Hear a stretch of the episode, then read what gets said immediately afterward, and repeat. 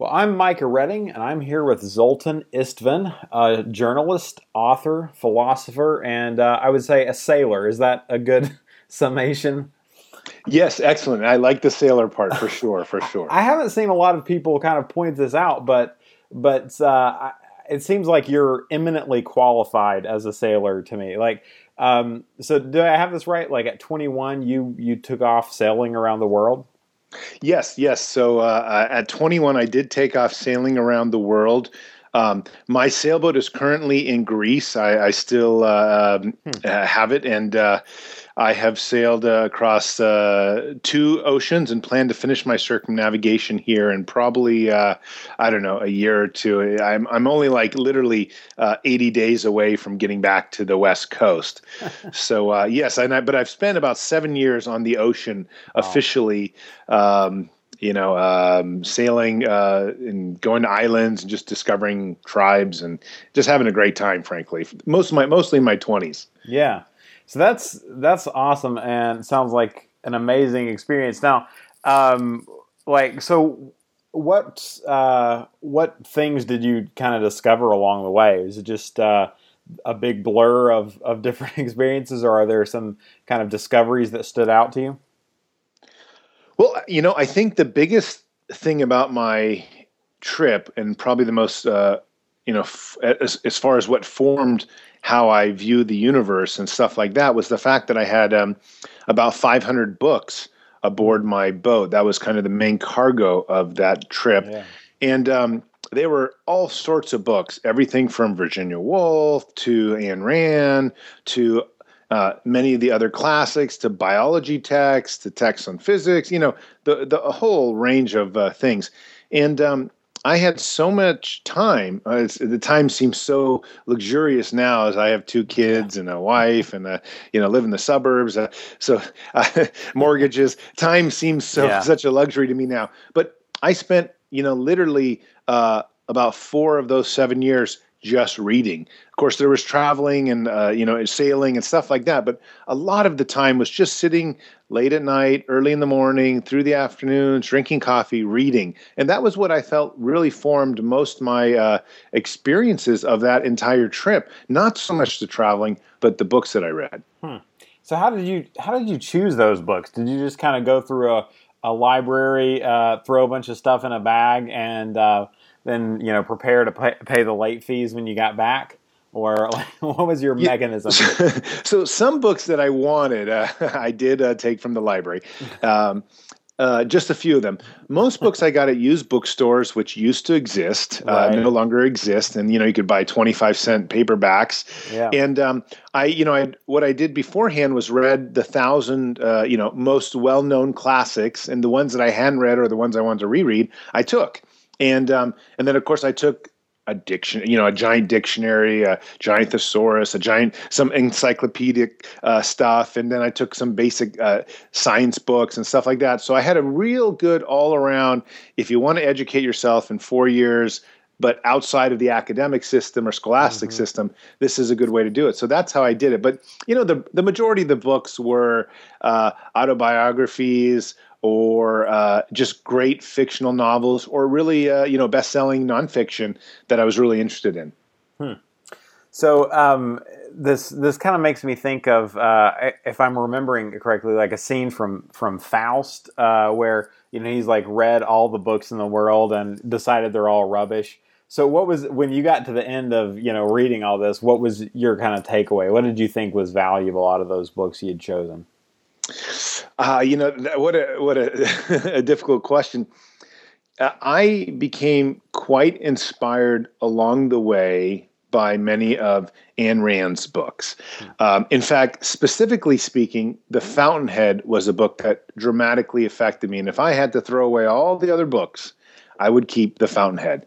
Um, and I felt like that was the one that really remained with me. Now, before I read The Fountainhead, I was uh, um, deeply influenced by Hermann Hesse's Siddhartha. Hmm. So between the combination of those two books, uh, I really found something I felt was important in my life. The Fountainhead gave me the integrity of the art of the artist, and that's what I found to be the most important part of that book. And in Siddhartha, in Hermann Hesse Siddhartha, it gave me the idea that um, to find peace, you really need to accept things however they happen.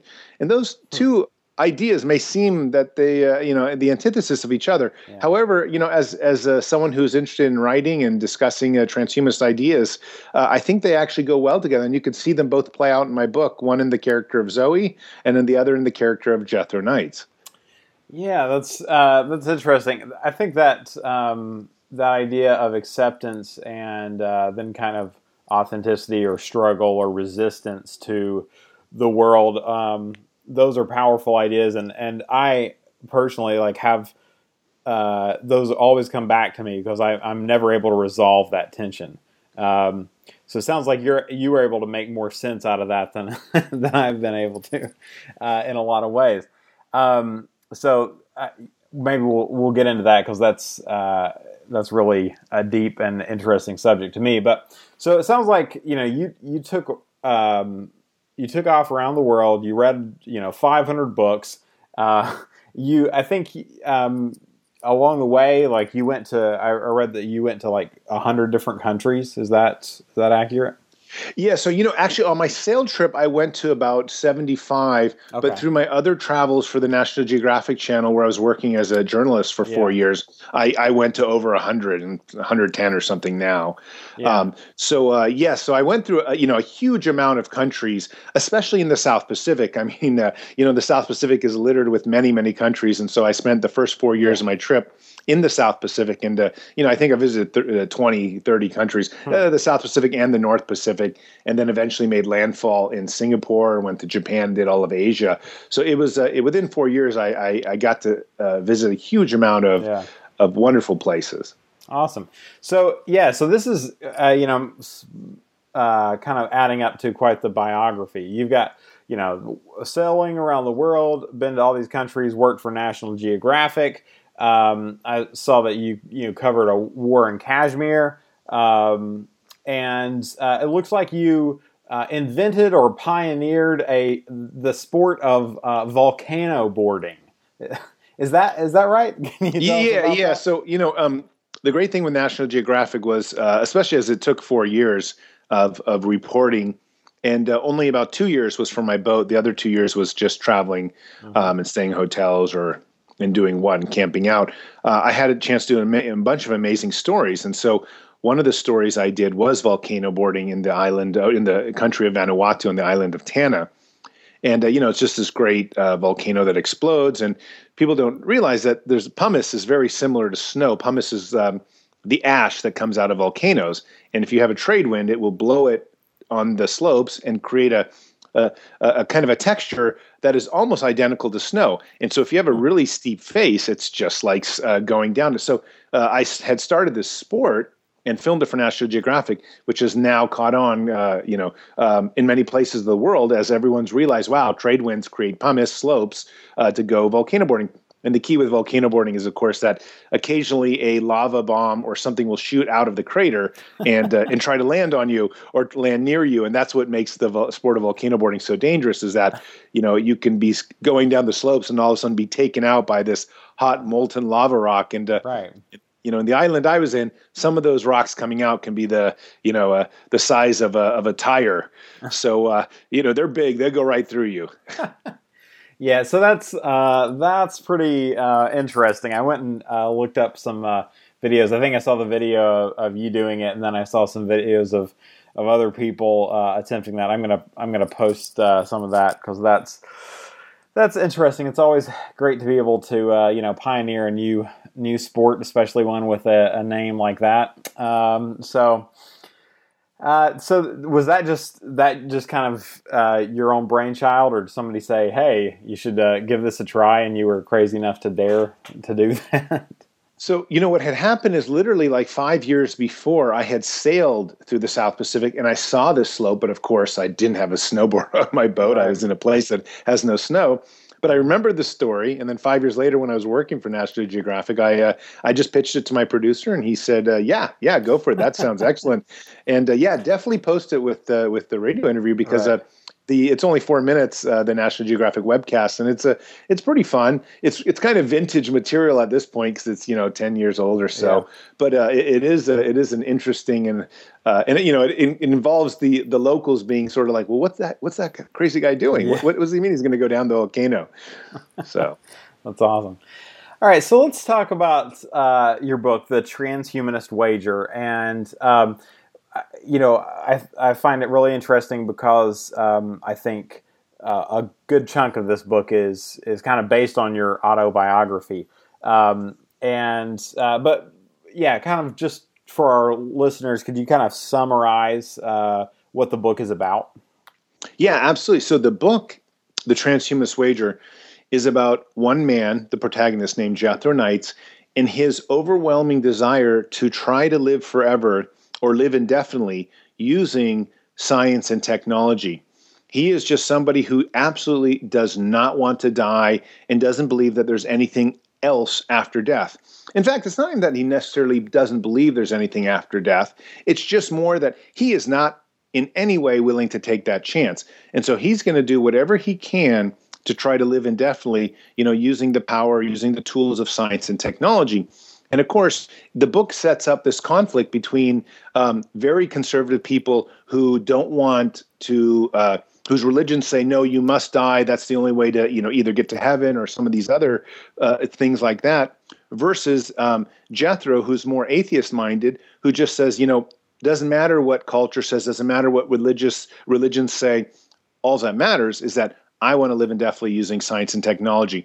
And uh, the conflict of the book develops through that and that's how the entire story goes on until you get to essentially a world war where Jethro is leading his own country of transhumanists um, against a conservative bunch of people who are not willing to take on the uh, a transhumanist minded world as Jethro wants it, especially one that where he wants everyone to try to live indefinitely. Yeah. So yeah, there's there's a lot going on in this book and a lot of you know really kind of provocative um, ideas. So um, just to kind of walk through that. Um, so, you know, the the way the story is set up, it's um, Jethro's kind of doing the same sort of uh, journey that that you did, uh, kind of going out and trying to kind of come to grips with, um, I think, the world and life and so forth, and ultimately comes out of that um, with this drive. Um, to you know deciding that this is the this is the thing to focus on. This is the thing to uh, to spend all his energy and life in is to pursue being able to live forever. And he launches this uh, large campaign to do that. Um, and so at, at that point, uh, you know, I felt like the book kind of uh, it takes a turn there because it goes from something that uh, you know kind of like recounts history or recounts up to the present day sort of thing. And then it goes forward, extrapolating as to what could happen. Um, and so the I think that's maybe the the journey and so forth feel like it takes up you know like kind of the first half or the first third of the book, and then it kind of pivots and it it goes into this you know the stuff leading up to the World War. Um, did, for you, did that feel like a distinctive kind of switch uh, in the book? Yeah, no, absolutely. And you know, you're you're you're right. It's essentially, and I, I don't like to you know label it this way, but it is this way. It's a coming of age book. Um, a lot of people, you know, you have to understand it as sort of a coming of age book. When you first meet Jethro, he's essentially an 18 year old, which means he's a young teenager, mm-hmm. and he has these ideas, but he's also um, you can see in him the deeper the profundity of of the the concepts that he has. But he's still young so he does some crazy things like sails around the world and covers wars in kashmir and stuff like that. And through all these experiences and in, in fact even meeting the person he will eventually marry zoe bach he becomes a man. And uh, so at least the first third of the book which you know is very autobiographical sort of follows the ideas of what does it take in order to try to achieve the I guess upon the, the ideas of what it is that you want to do in life, what anyone wants to do in life. In Jethro's case, he wants to live indefinitely through science and technology. Yeah. So it, the first third is 100% a coming of age book, and then afterwards it becomes, you know, starts really detailing the politics of where the current world is. Um, of course, it's you know it's an extreme version. Uh, in the real world, we have much more freedoms uh, than uh, Jethro encounters in the, in the fiction in the in the novel itself. You know, in America, he doesn't have the freedoms to do some of the things he wants with the transhumanist agenda and that's where the you know the conflict takes place in the story. Uh, and then furthermore, you know, a- after that point, the uh, the the very religious and very conservative people kind of come after Jethro and eventually even force him out of America to pursue his dreams elsewhere, which is how he builds transhumania. But yeah, no, I I I think this goes understated a lot of the times that the transhumanist wager is very much a coming of age book, and if I I, I don't like to put it in a corner but it really was designed for people that were are in college or, or just uh, leaving college and starting their professional careers so that they might have or in high school so that they might have some type of uh, you know a book that they could really say wow this is this is all that is before me. I can do any of these things. I just need to have this journey in myself uh, you know a, a, dream to read books a dream to learn a dream to grow myself a dream to think philosophically. What is it that i really want to do in life? And that's really why i wrote the transhumanist wager was to try to influence many younger people to ask themselves how far are they willing to go to accomplish their dreams especially transhumanist dreams? Yeah. Yeah i found i found um, that you know that part of the book uh, incredibly uh, engaging and um, you know relatable. Um, and I, you know, I I found uh, the character really compelling, the story really compelling, and um, then as you shift into you know some of this the stuff looking forward, then uh, the book becomes much more provocative, and um, you know I think invokes a lot more questions and dilemmas and and so forth. But um, yeah, for you know for anyone um, out there, I would I would say you know uh, this this first part of the book is is incredibly engaging and is something to uh, to you know to enjoy, even if maybe uh, you end up horrified by the, the, later parts of that. And we'll talk about that in a second. But um, so uh, so let's talk about like you know th- this has the book has become. Um, controversial for for that pivot where where it goes into uh, some of this confrontation. And so, as you say, you know, he's dealing with a world that is is really kind of out to um, out to stop his his progress, out to stop his his pursuit of of um, indefinite lifespan. Um, and so then it comes down to a lot of conflicts between uh, religion and, and uh, governments and so forth.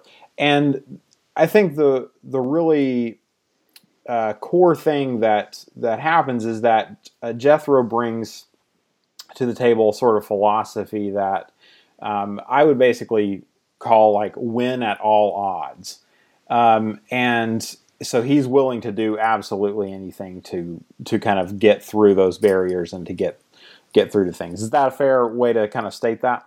Yeah, yeah, no, a- absolutely. You know, I, am I'm, I'm, I'll also admit that it's an authoritarian type of uh, philosophy. Mm-hmm. Um, you know, uh, uh, he's essentially, you know, what happens. Just so your listeners know, at at some point in the book, uh, Jethro is essentially put into kind of a, a, a war.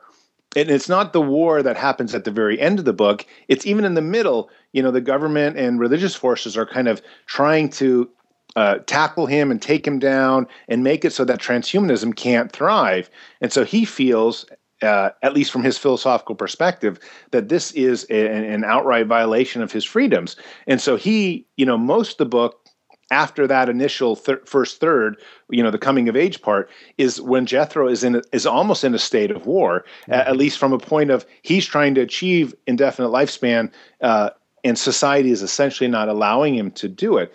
And so, yeah, I definitely think um, he develops an authoritarian philosophy that uh, is, uh, you know, a lot of people are like, it's fascist, it's this, it's that. Yeah but you know at the same time it, it, he his life is being threatened his you know his wife eventually I, I, won't try to give too many spoilers away but they take away the things that are most uh, uh, important to him And so, you know, he's a man who has been hurt by the world and hurt by society. So his philosophies naturally develop a very stringent course of action.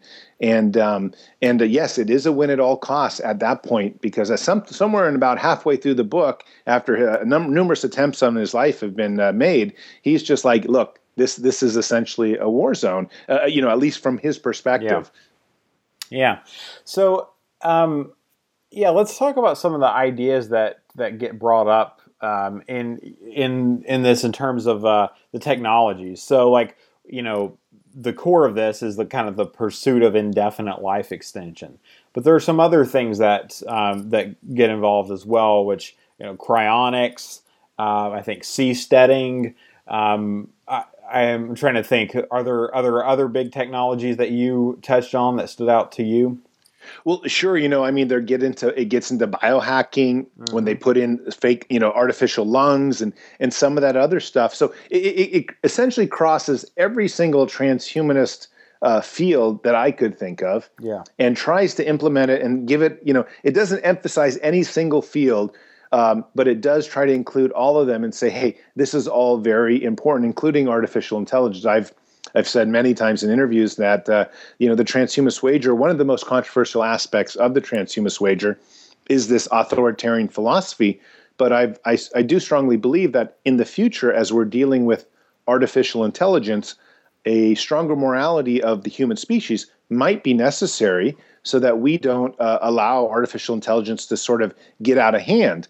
And you know, in many ways, I've said the transhumanist wager is a bridge to some of the technologies that are coming in the future that might require a stronger sense of morality or a more authoritarian type of morality.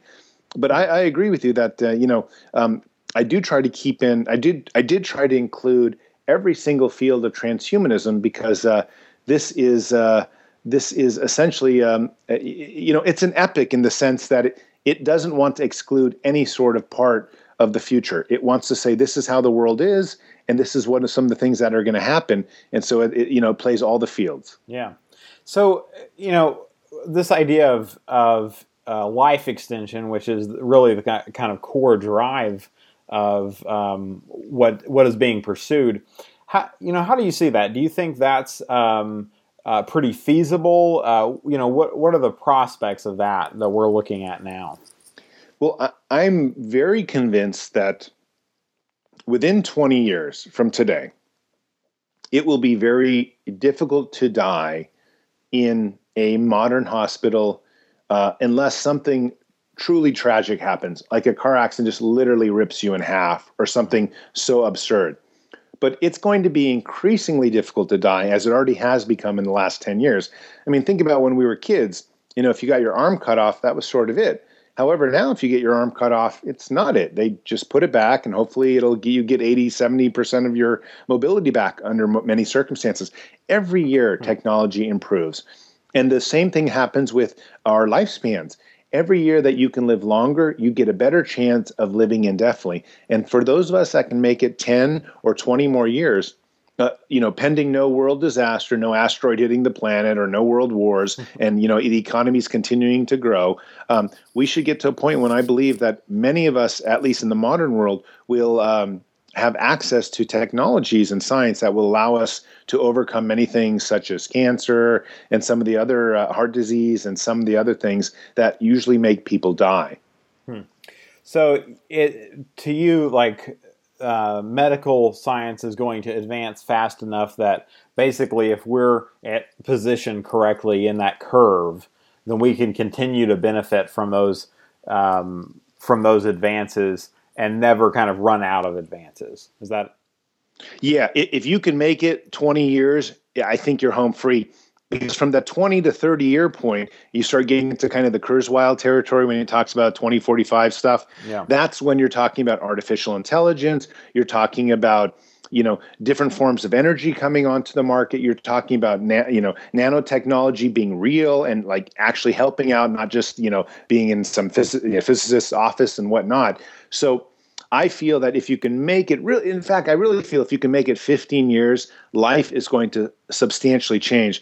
In fact, I'm just working on on an article right now when um, you know the argument is that essentially probably within 15 years, a, a lot of us are going to start having um, computer chips in our head because they're getting so good at connecting um, technology with synapses in, in your brain and the neurons and stuff like that that that type of technology is going to become ubiquitous with everyone having it sort of like everyone has a cell phone except the cell phone will be in your head and you know the more the faster this goes the as long as there's again peace you know as long as there's economies growing and yeah. no no no terrible things happen to the to the species and to the world uh, I think the longer you can make it, the faster uh, you're going to get to where you want to be, which is ultimately to a place where all of us could say, wow, uh, it, it's incredibly unlikely that I can die. It doesn't matter what it is. Uh, you know, I, I, suppose you could die in a jet plane and, you know, you'll be obliterated to nothing. But in general, 99% of your daily lives,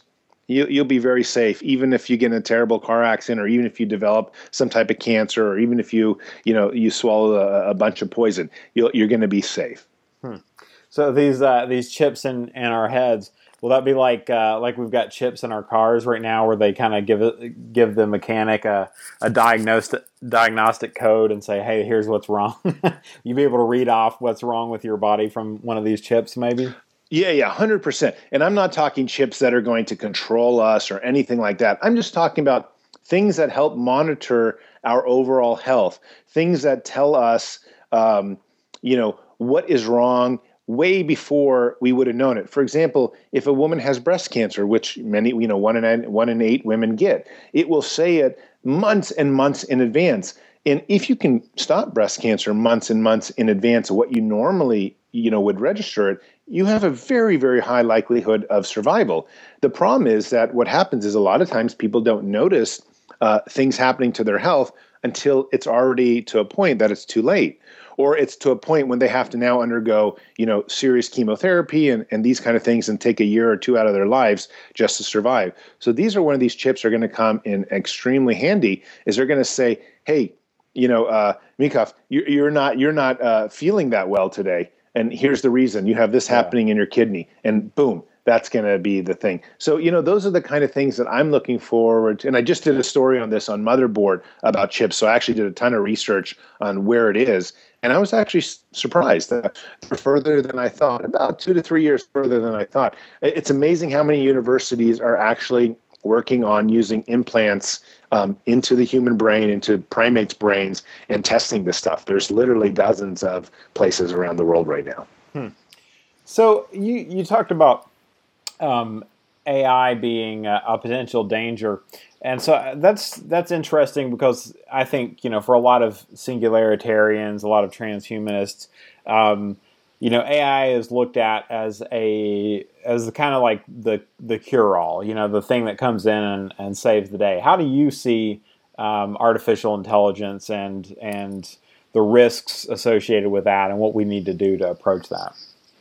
So I, I tend to side with those that see artificial intelligence as the cure all, as the as the kind of the savior yeah. of the human race. And I don't want to say savior. I just I feel a cure all is actually a great word. Mm-hmm. Um, it's something that's going to come in, and within a few months of it being launched, we'll probably rewrite every single science and technology textbook that we have.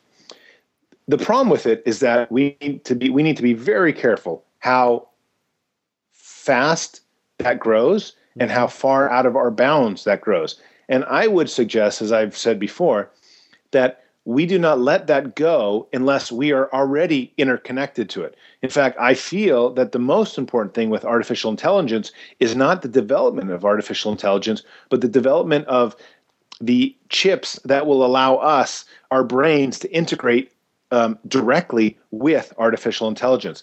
The last thing we want to do is have artificial intelligence go off without a human, at least part of it um, we could it, it, hmm. could be possible that you know we could completely miss the singularity or at least miss that singularity it, it's hard to know what would happen yeah. but uh, i think as important as developing artificial intelligence is also is developing the technology that will allow us to merge with artificial intelligence at the moment that it's also expanding itself mm-hmm.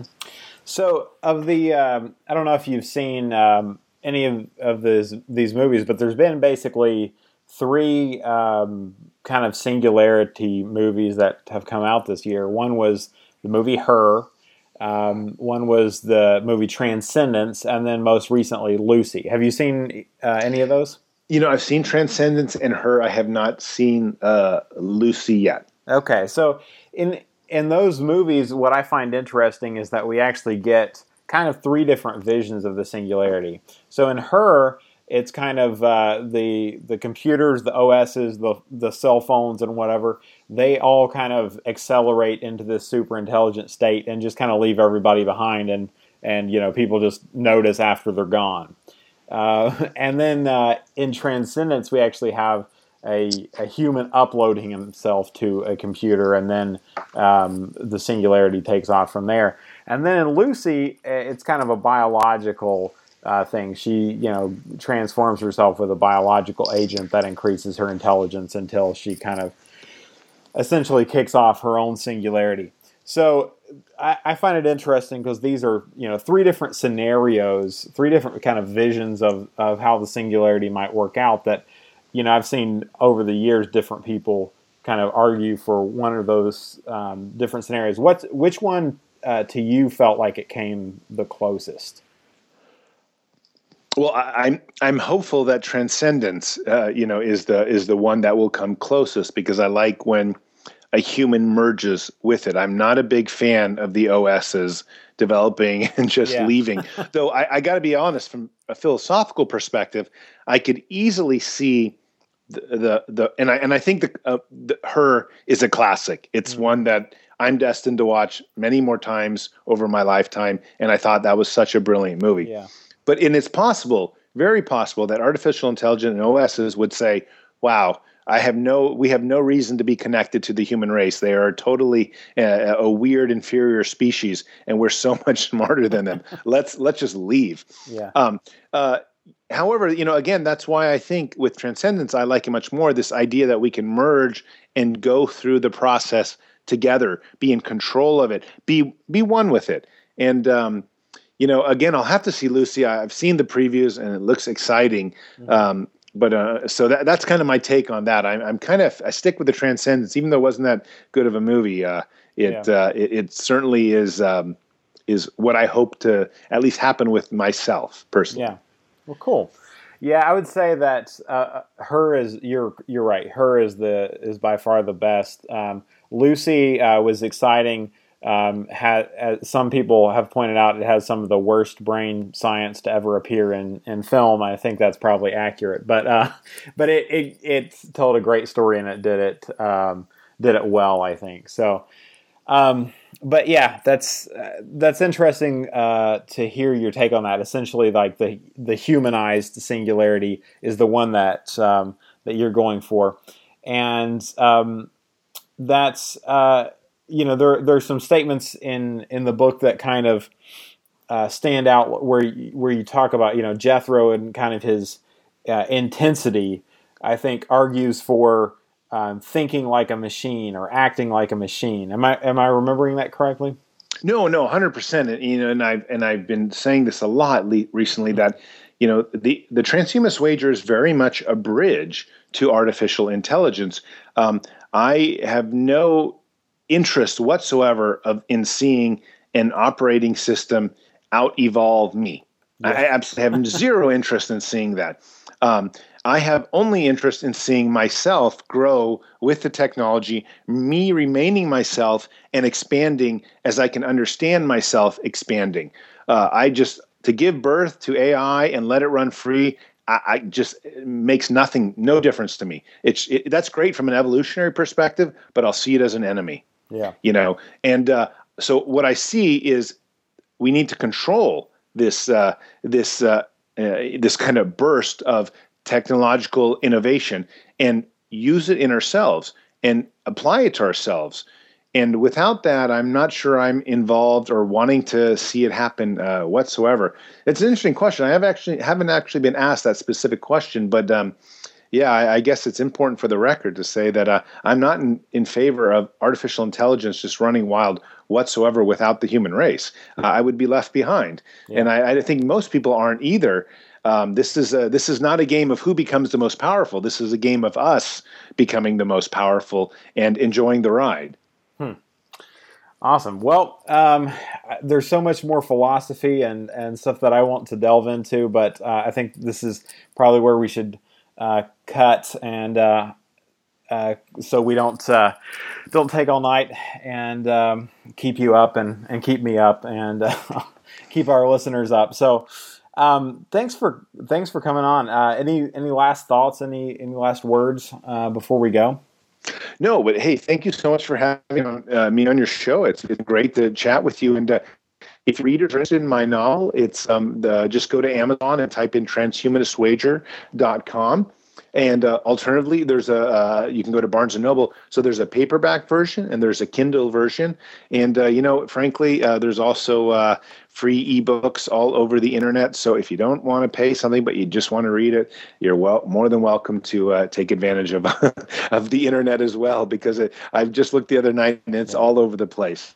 Yeah. Well, please, if, if if you're interested in this topic, read it, no matter how you get it. Yeah, I would definitely be interested for our listeners to uh, pick this up, read it, and uh, let me know your thoughts and, and feedback because uh, it's very provocative, very interesting, and deals with a lot of uh, very uh, deep ideas. So, uh, well, thanks, Zoltan, and um, you have a good evening, and we'll talk to you later.